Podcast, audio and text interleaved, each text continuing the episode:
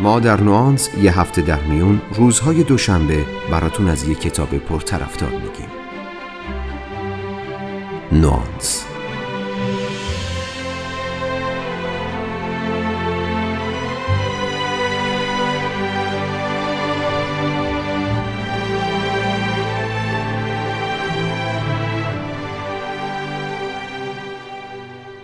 دوستتون رو برای آخر هفته دعوت کردید. با یه دنیا شوق و ذوق براش کلی تدارک دیدین. پنجشنبه صبح تماس می‌گیره و عذرخواهی می‌کنه که نمی‌تونه بیاد. شما هاج و واج میمونید. از یک ماه قبل برای سفر برنامه ریزی کردید. همه چیز آماده است و یک شب قبل از سفر متوجه میشین به خاطر کرونا عبور و مرور به مقصد مورد نظرتون فعلا ممنوع شده. عصبانی هستید و نمی‌دونید باید چه کار کنید. بخش زیادی از سرمایهتون رو برای اینکه ارزشش از دست نره تو بورس سرمایه گذاری کردین. روزهای اوجگیری شاخص به سرعت گذشته و ارزش سهامتون در حال سقوطه. روبروی مانیتور نشستین و به نمادهای قرمز زل زدین. سالهاست دارید تمام تلاشتون رو می‌کنید که توی سازمانتون ترقی کنید و ارتقای شغلی بگیرید تا هم موقعیت کاری بهتری داشته باشید و هم درآمد بالاتر. امروز صبح رئیستون صداتون زد و اطلاع داد به دلیل پاره مسائل سازمانی باید برخی از نیروها رو تعدیل کنه و متاسفانه شما یکی از اونها هستید. انقدر سکوتتون طولانی بود که مجبور شد ازتون بخواد اگه صحبتی ندارید اتاق رو ترک کنید. عاشق همسرتون هستید و فکر می‌کردید که اون هم عاشق شماست. امروز خیلی رسمی به شما اطلاع میده دیگه نمی‌تونید با هم زندگی کنید و تصمیم داره از شما جدا بشه. با خودتون فکر می‌کنید. شاید این فقط یه شوخی بیمزه است. غروب با مادرتون تلفنی صحبت می‌کردید و براتون درد و دل می‌کرد که این روزها زیاد حال و احوال خوشی نداره. شب خواهرتون تماس می‌گیره و بین گریه ها و ناله هاش متوجه میشید که مادرتون دیگه زنده نیست. گوشی تلفن از دستتون میافته. خب به نظرم تا همینجا کافیه. فکر می‌کنم این مشکلات انقدر غمناک و کلافه کننده هستن که ترجیح میدیم زیاد بهشون فکر نکنیم. به واقع اگر این اتفاقات ما رو منقلب کنن و تا یه مدت حال خوب رو ازمون بگیرن اصلا جای تعجب نداره. شاید مسئله که نمی‌تونیم باهاش درست کنار بیایم اینه که اون یه مدت بعضی وقتها تبدیل میشه به مدتی خیلی خیلی طولانی. یا اگه منطقا برای ماجرایی مثل کنسل شدن یه قرار باید کمی ناراحت بشیم این کمی ناراحتی تبدیل میشه به استرس و کلی نشخارهای فکری آزاردهنده. دلیلش بله احتمالا درست حد زدیم. ما بلد نیستیم چطور خودمون رو با سیل حوادث روزگار سازگار کنیم. خوشبختانه هیچ وقت برای یاد گرفتن مهارت سازگاری دیر نیست. فقط کافیه تصمیم بگیریم و راه درستش رو پیدا کنیم. اگه شما هم به نوعی با این مشکلات درگیر هستین یا علاقه دارید در مورد این مهارت بیشتر بدونید تو این اپیزود با من همراه باشید تا براتون از سازگاری بگم.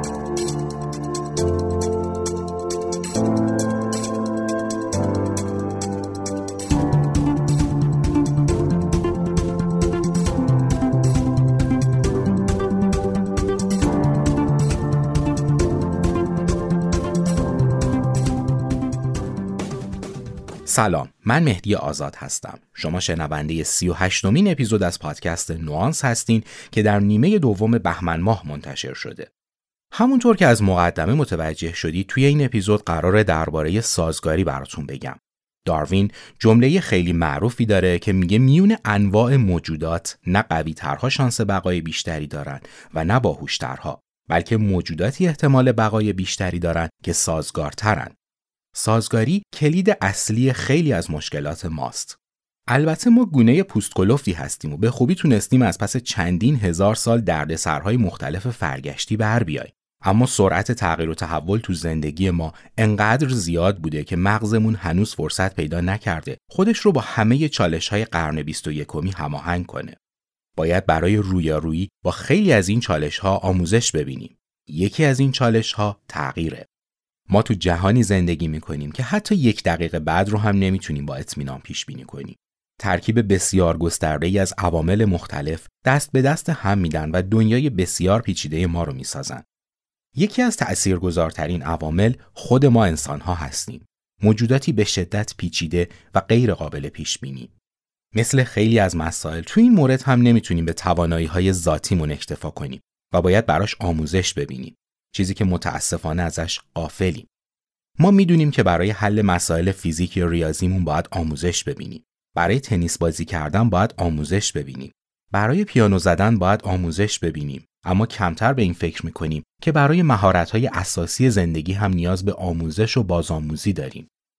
یکی از پایه‌ای ترین مهارت‌ها مهارت سازگار شدنه. مهارتی که هر چقدر کمتر در موردش بدونیم متاسفانه بیشتر تو زندگی آسیب می‌بینیم. از جمله کسایی که تو دنیا خیلی روی آموزش این مهارت به دیگران فعالیت کرده خانم ام جی رایانه. ام جی رایان رو در دنیا به عنوان متخصص در امور مربوط به سازگاری و تغییرات چه در سطح فردی و چه در سطح سازمانی می‌شناسن. اون تلفیقی از تکنیک های مدیریت، رویکرد روانشناسی مثبتگرا و متدهای علوم اعصاب رو به کار می‌گیره تا به دیگران یاد بده چطور خودشون رو با چرخه تغییرات سازگار کنن. امجی رایان سابقه همکاری با سازمان ها و شرکت های مختلفی مثل شل، مایکروسافت و ارتش ایالات متحده و بیش از سی سال سابقه همکاری با نشریات گوناگون رو توی کارنامه کاری خودش داره.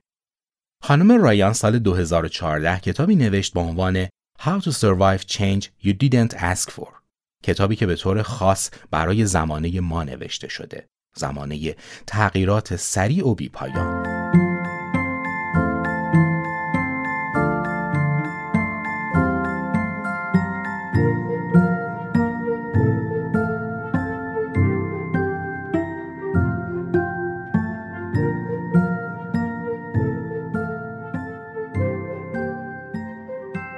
از اولین نکاتی که خانم رایان روش تاکید می‌کنه اینه که سازگاری ارتباطی به شخصیت ما نداره.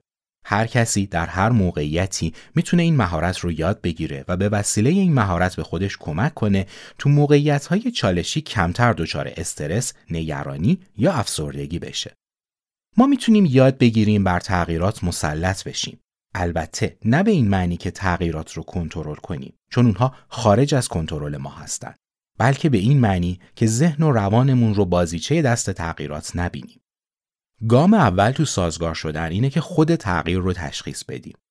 وقتی یه تغییر کوچیک اتفاق میفته معمولا راحت از پسش برمیاییم. مثل کنسل شدن قرار شام با یه دوست.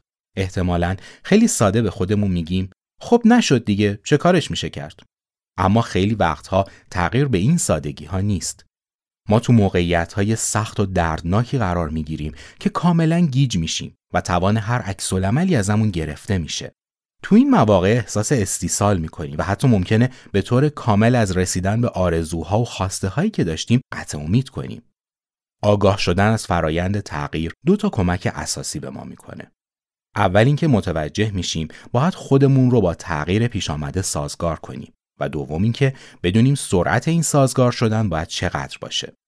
خیلی وقتها عجله کردن در سازگاری خودش می‌تونه دردسر بزرگی برای روان ما باشه. مثلا وقتی عزیزی رو از دست میدیم بهتر فرایند سوگواری به شکل درستش طی بشه.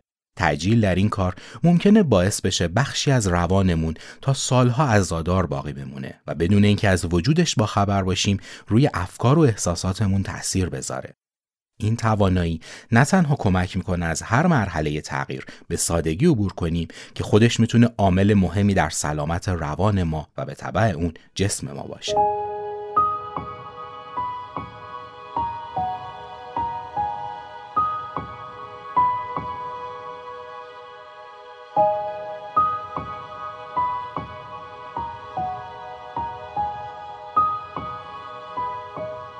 بیایید یه نگاهی کنیم به چرخه تغییرات. این چرخه با یه تغییر شروع میشه. مرحله اول اینه که تغییر رو بپذیریم و انکارش نکنیم.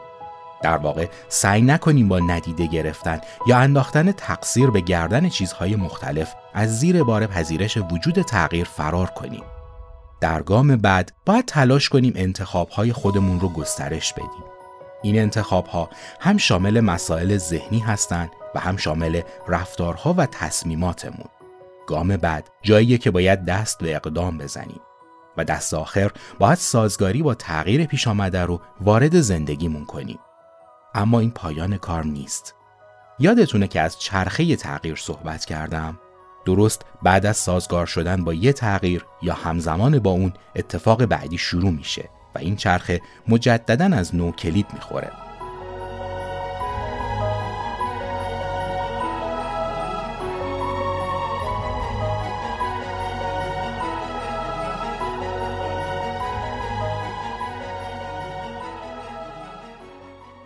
تا اینجا در مورد مسئله به نام سازگاری یا بهتر بگم عدم سازگاری براتون گفتم. اما بد نیست حالا نگاهی هم بکنیم به اینکه اصلا چرا ما اینطوری هستیم. چرا هماهنگ شدن با تغییرات انقدر برای ما سخته؟ به گفته خانم رایان این مشکل احتمالا ریشه تو فرگشت و تأثیرش بر کارکردهای مغز ما داره. مغز ما عضو بسیار شگفتانگیزیه. مغز و کل سیستم عصبی هستند که تمام رفتارها، افکار، احساسات و عملکردهای ما رو کنترل می‌کنن. یکی از ویژگی های مهم مغز اینه که مجبور خیلی اقتصادی کار کنه. مغز تقریبا 20 درصد از کل انرژی بدن ما رو مصرف می‌کنه. پس اگه نتونه از این انرژی به بهترین نحو استفاده کنه، ما دچار مشکلات زیادی تو تأمین انرژی میشیم. یکی از راهکارهای مغز برای صرف جویی تو مصرف انرژی عادت کردنه. وقتی به انجام کاری یا مدل فکری خاصی عادت می‌کنیم، این عملکرد تبدیل به یک فرایند ناخودآگاه میشه و در نتیجه انرژی خیلی کمتری هم براش مصرف می‌کنیم. متاسفانه این روش برای خیلی از مسائل پیچیده دنیای نو کافی نیست. دومین راهکار مغز برای مصرف کمتر انرژی الگوسازیه. سیستم مغز ما برای بیاد سپاری و تجزیه و تحلیل به این صورته که هر سوژه ادراکی رو به یه سری عوامل انتظایی تجزیه می‌کنه و هر زمان که بهش نیاز داشته باشیم این عناصر مجددا با هم ترکیب میشن. علت این که نمی‌تونیم به حافظمون اعتماد کنیم دقیقا همینه. روش الگوسازی به این صورت کار می‌کنه که مغز در مواجهه با یه فرایند اون رو به صورت یک الگو ذخیره سازی می‌کنه. به محض اینکه با مورد مشابهی مواجه شد به خودش میگه آها اینم شبیه همونه. در صورتی که تو دنیای پیچیده ما کمتر چیزی شبیه به چیز دیگه ای میشه. اینجاست که اکثر پیشبینی ها در مورد بورس و بازارهای مالی شکست می‌خورن یا وقتی روی کسی حساب می‌کنیم حسابمون جور در نمیاد. این مسائل ما رو دچار حراس شدیدی می‌کنه. حراسی که برای مقابله با اون نیاز داریم به ابزارهای کارآمدی مجهز باشیم. ابزارهایی که نه تنها کمک می‌کنه حراس از تغییر رو کنار بذاریم که به همون یاد بده چطور می‌تونیم دیدگاهمون رو نسبت به مسئله‌ای به نام تغییر اصلاح کنیم. این همون چیزیه که خانم ام جی رایان تو کتابش به ما یاد میده. چطور می‌تونیم با تغییرات سازگار بشیم تا کمتر آسیب ببینیم. ما تمام تلاشمون رو می‌کنیم تا از تغییرات جلوگیری کنیم که خب روش اشتباهیه. توانایی های ما فراتر از این حرف هاست و به خوبی می‌تونیم از قدرت ذهنمون برای هماهنگ شدن با تغییرات استفاده کنیم. تحقیقات روانشناسانی مثل تدسچی یا کالهاون نشون میده ما نه تنها استعداد رشد و چالش های زندگی رو داریم بلکه این رشد خودش باعث چیزی میشه که اونها اسمش رو گذاشتن رشد پس ضربه ای. رشد پس ضربه ای کمک می‌کنه روابط بهتری رو تجربه کنیم.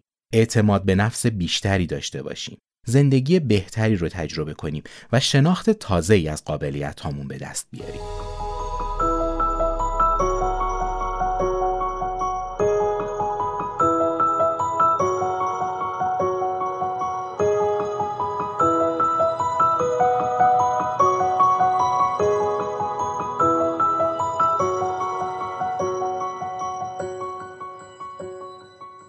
تا اینجا تعدادی از واقعیت های تغییر رو که خانم رایان تو کتابش مطرح کرده براتون توضیح دادم. بخش دیگه ای از کتاب که می‌خوام براتون بگم قسمتیه که ایشون به سراغ راه حل های مسئله عدم سازگاری میره.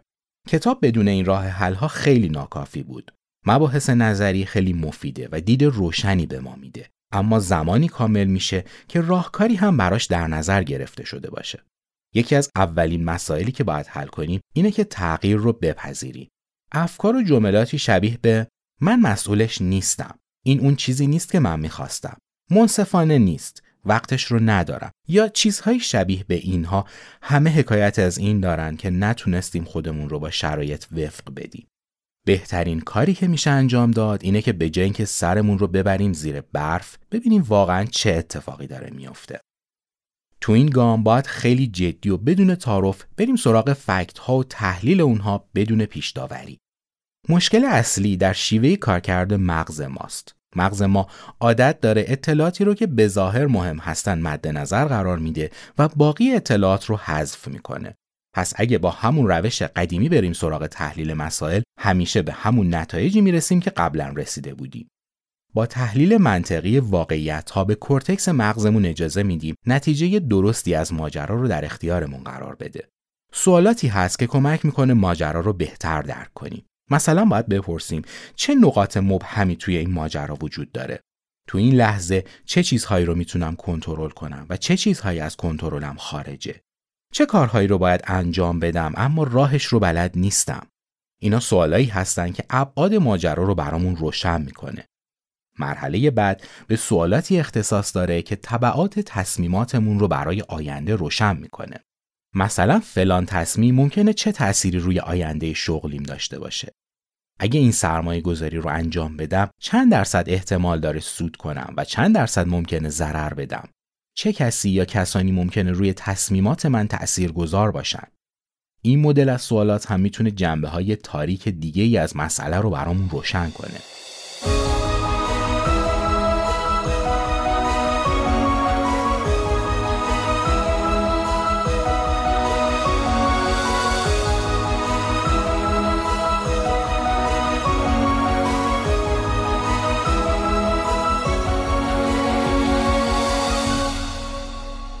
همونطور که قبلا گفتم مغز ما اطلاعات رو از محیط بیرون می‌گیره و اونها رو تحلیل می‌کنه.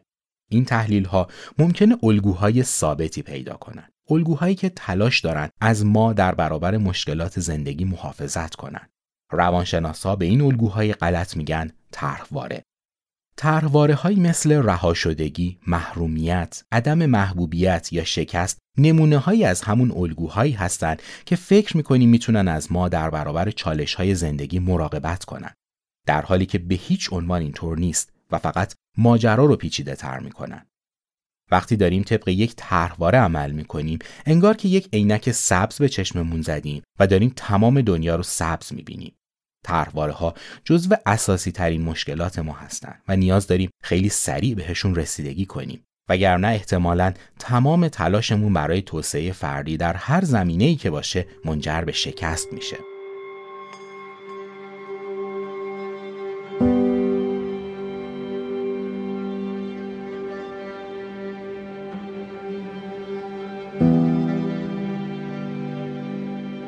از جمله راهکارهای دیگه‌ای که خانم رایان تو این بخش از کتاب پیشنهاد می‌کنه استفاده از تمرینات ذهن‌آگاهی یا مایندفولنسه ذهن کمک می‌کنه واقعی تر با افکار و احساساتمون روبرو بشیم. ما به صدای درونمون گوش میدیم و با حذف پارازیت ها به اطلاعات معنیداری درباره خودمون و چیزی که اسمش رو گذاشتیم من دست پیدا می‌کنیم.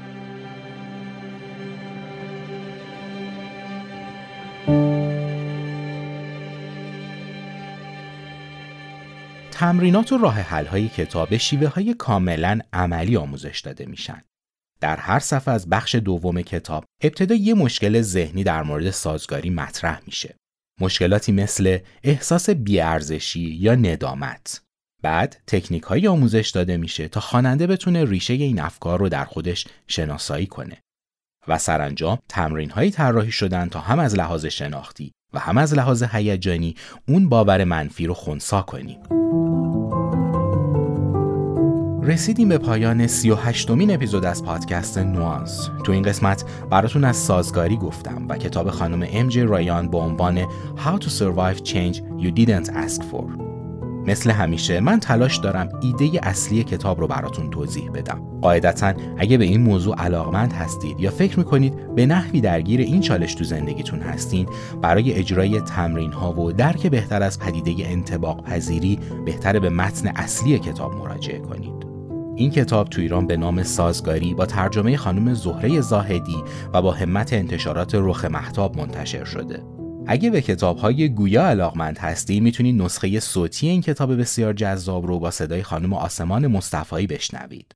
امیدوارم مطالعه این کتاب بتونه کمکی باشه برای برطرف کردن خیلی از مشکلاتمون چه تو زندگی فردی و خانوادگی و چه در ارتباط با مسائل شغلی و تحصیلی. در آخر امیدوارم از گوش دادن به این اپیزود از پادکست نوانس هم لذت برده باشید. اگه معرفی کتاب سازگاری رو مفید می‌دونید اون رو به دوستانتون هم معرفی کنید. مثل همیشه منتظر نظرات و پیشنهاداتتون هستم و تا اپیزود بعدی دو هفته دیگه روز و روزگارتون خوش